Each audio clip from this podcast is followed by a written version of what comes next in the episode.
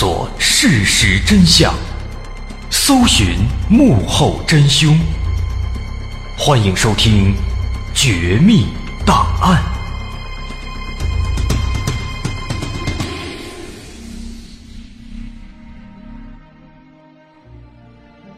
还原事实，探索真相。欢迎您继续关注《绝密档案》，我是大碗。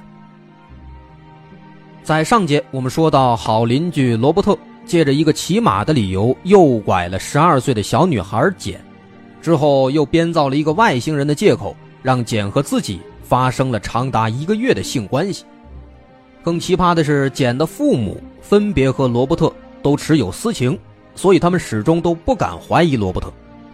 直到后来，他们都按耐不住之后，才终于报案。而警方在一番苦苦追寻之后，在墨西哥。逮捕了罗伯特，救回了简，但这个事情到这儿，仅仅只是一个开端。说在逮捕罗伯特之后，警方希望能够找到他性侵简的证据，但是很奇怪的是，简在当时却不肯向任何人透露罗伯特对他所做的一切，他只告诉警方自己在这段时间当中是被罗伯特关在了房车里面。除此之外，什么都不说。这是为什么呢？因为之前那个外星人告诉他，绝对不能够对外透露任何情况，否则他的家人就会受到伤害。所以说，他始终闭口不言。那么，警方这边也只能因为证据不足，不能够证明罗伯特对简实施了性虐待和性侵。但这还不算完，更让警察感到尴尬和难办的是，简的父母的行为也非常奇怪。简的父母最终竟然表示愿意撤诉，不去追究罗伯特的责任，这是因为他们都怕自己和罗伯特的奸情被抖出来。所以说，警方无法认定罗伯特对简实施了强奸，那么警方只能以绑架罪来起诉罗伯特。但是没想到，这个时候，罗伯特却拿出了自己患有精神病的证据。所以，最终法院只能下达了一个很轻的判决。罗伯特最终所受到的惩罚，只是被关进了精神病院，待了几个月的时间。几个月之后，被认定为情绪已经恢复稳定的罗伯特，从精神病院里就出来了，时间很短。不过，按照法院判决。出院之后的罗伯特不能再出现在简的家的附近，不能再靠近他们家的任何人。但是俗话说“道高一尺，魔高一丈”，这种规定并没有阻止他用其他的方式和简联系。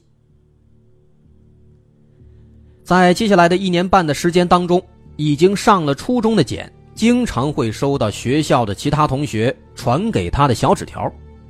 纸条上的内容，基本都是让他在放学之后的某个时间，去某一个公共电话亭，等电话。而简当时毕竟还小，他已经完全被洗脑了。之前经历的那个外星人的秘密，让他相信这个纸条是外星人写的，所以他每次都按照小纸条上的内容去做。但是毫无疑问，这个纸条。是罗伯特写的，他像之前那样假扮成外星人，贿赂了学校的某个同学，帮他传纸条，继续威胁简，让他老实听话。就这样，联系了一段时间之后，在一九七六年八月的一个晚上，罗伯特偷偷的出现在了简的卧室的窗外。他告诉简说，自己是按照外星人的要求过来的。然后他让简把随身物品打包好放在包里，然后写一张纸条，告诉父母他要离家出走了。于是乎，他又一次把简给拐走了。在这第二次成功诱拐之后，罗伯特带着这个完全被自己洗脑的小女孩一路狂奔，来到了加州。为了让简的父母彻底和他断开联系，罗伯特冒充简的父亲，伪造了一堆文件，让简顺利的入读了一所加州的天主教寄宿学校。每次到周末来接简的时候，罗伯特就会告诉学校的教工修女们，说自己其实是一名中情局特工，从黎巴嫩逃亡归来，自己的妻子已经遇害了，他只能选择这样的方式让女儿寄宿在学校，以此来保护女儿。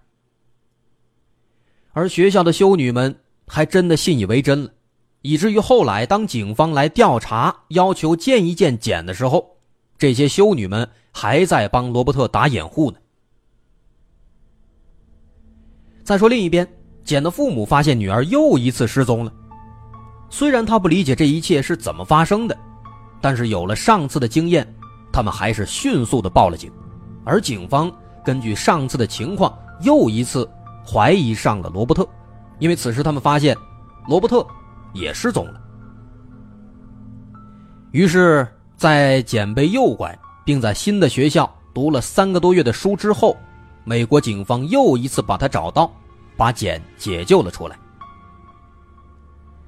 然而奇怪的是，在看到父母的第一时间，简并没有激动的哭泣，也没有上前去拥抱他们。恰恰相反，简呆呆的站在父母面前，一言不发的看了一会儿，然后冷冷的走过他们的身边，上楼，回到了自己的卧室，开始了长时间的沉默。简的父母百思不得其解，这次回来，简就像是变了一个人，曾经那个活泼快乐的孩子已经不见了，他始终保持着一种沉默，好像又很惊恐、很恐惧的状态，像是在怕什么，但是问他，他又不说。这个情况让父母非常担心。那简为什么会变成这个样子呢？其实这是因为当时的简。还没有从罗伯特的洗脑当中恢复过来。当时他还在恐惧，因为自己还没有完成外星人的任务，还没有和罗伯特生下孩子，所以他担心自己的家人会因此受到外星人的报复，受到他们的伤害。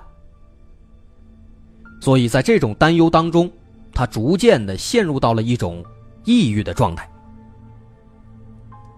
在之后的很多年里。简一直非常孤独，一直非常自闭，他不敢和任何的男性接触，也没有再参加过任何的社交活动。挺好的一个小女孩，就这样，变成了一个孤独、抑郁又奇怪的孩子。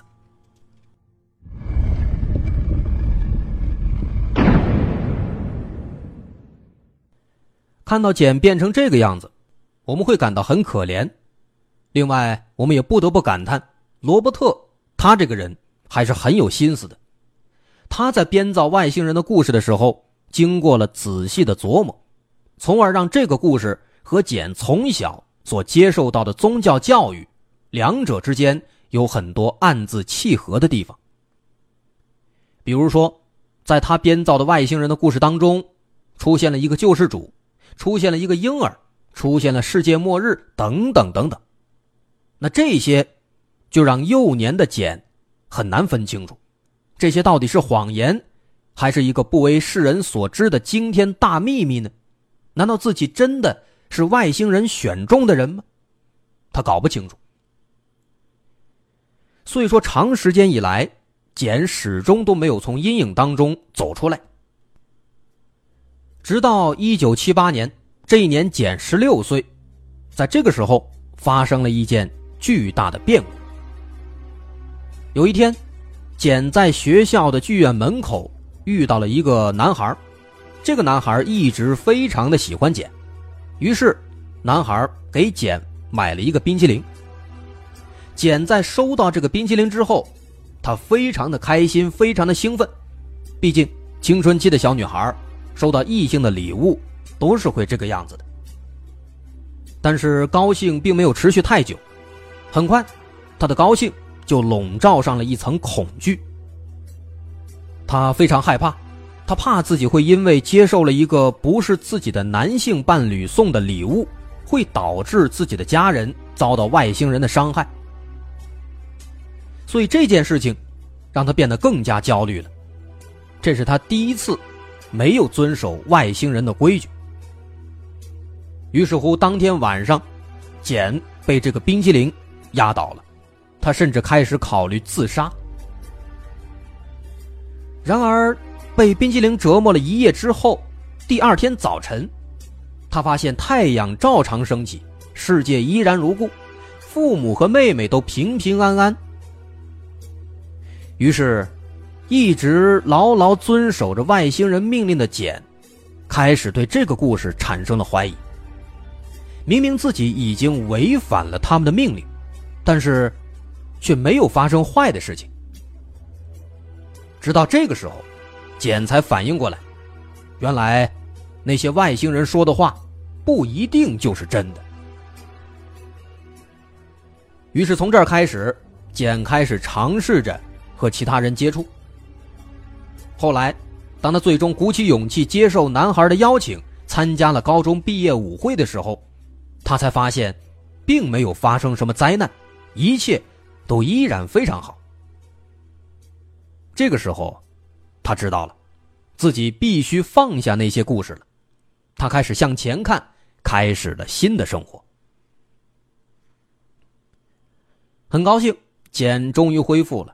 这个时候，咱们再转过头来看看罗伯特，他怎么样了？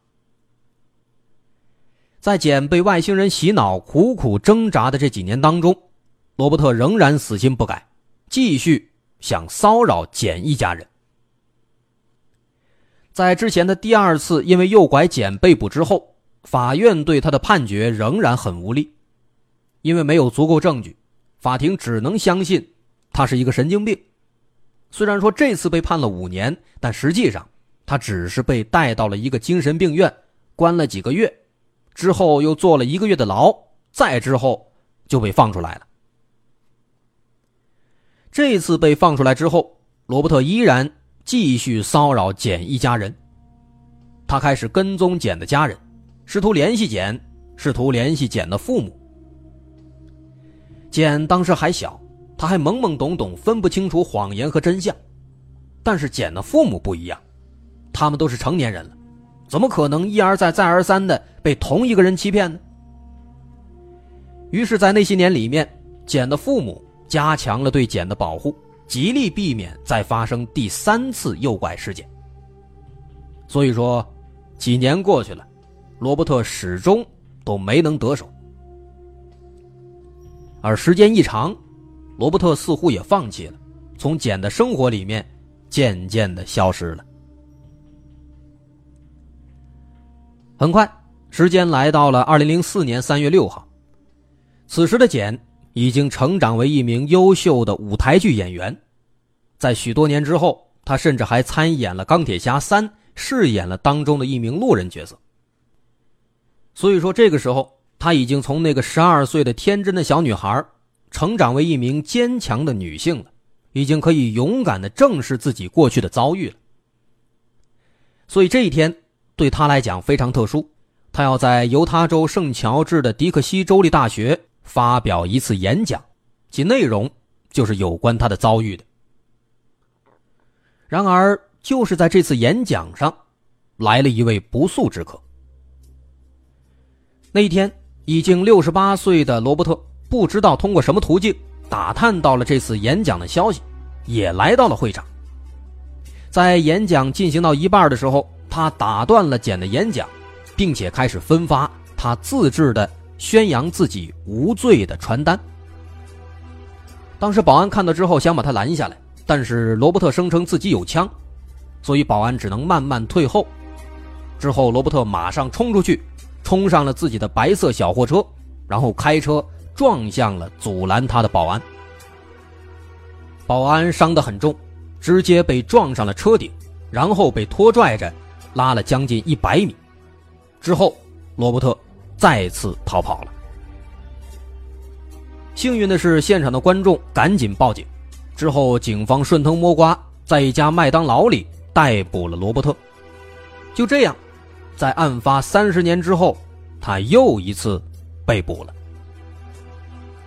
而且这次，终于能给罗伯特好好的判判刑了。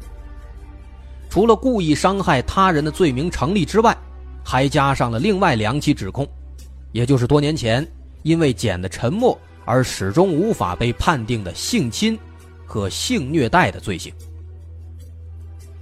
而且这一次，没有了心结，没有了顾虑和担心，简非常坚强地向着法官讲述了当年所发生的一切，坐实了罗伯特的罪行。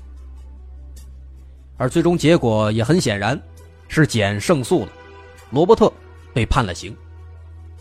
而罗伯特在得知自己即将服刑很多很多年之后，在2005年，他喝下了毒药，自杀身亡了。到今天，简身上发生的这些不可思议的故事已经被改编成了书和纪录片。而这个故事，它也不只是一个单纯的惊悚猎奇的故事，而是一个让我们对儿童的保护进行反思的故事。罗伯特的罪行自然不可饶恕，但是纵容了他的行为、没有保护好女儿的简的父母，也对这场悲剧难辞其咎。让自己的孩子建立起自我保护的意识，并让他们免受所谓的无害的熟人的伤害，是每一个父母都应该承担起的责任。作为父母，需要认识到，当一个成年人对他们的孩子表现出太多的兴趣的时候，即使表面上看起来是无害的，但仍然要保持一定的戒心，而千万不要像简的父母一样，成为伤害自己的孩子的帮凶。只有这样。孩子才能健康、安全、快乐的成长。简的故事说完了，我是大碗。如果您喜欢我的故事，欢迎关注我的微信公众号，在微信搜索“大碗说故事”，点击关注即可。好，咱们下集再见。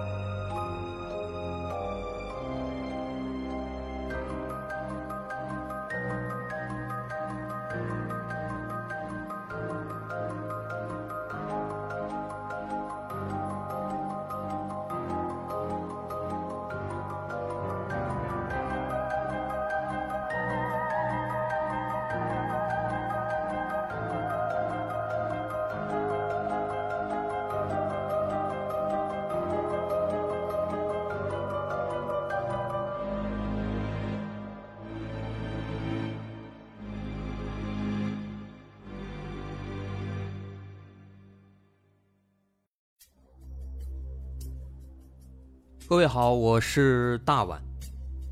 我们的《绝密档案》在喜马拉雅已经陪大家走过了一年多的时间，一年多的时间，我们更新了一百多期节目，在这一百多期的内容里，我们讲述了各种各样的怪奇事件。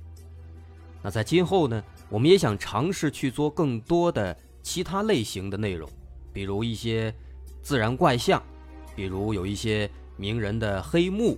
或者说是黑帮的发迹史，亦或是各种悬疑大案，以及更多的其他题材的探索。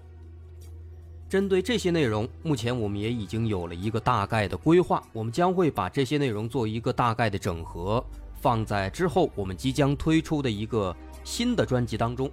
这个专辑的名字暂定叫做《绝密档案：深夜调查局两百家尘封的未解之谜》当中。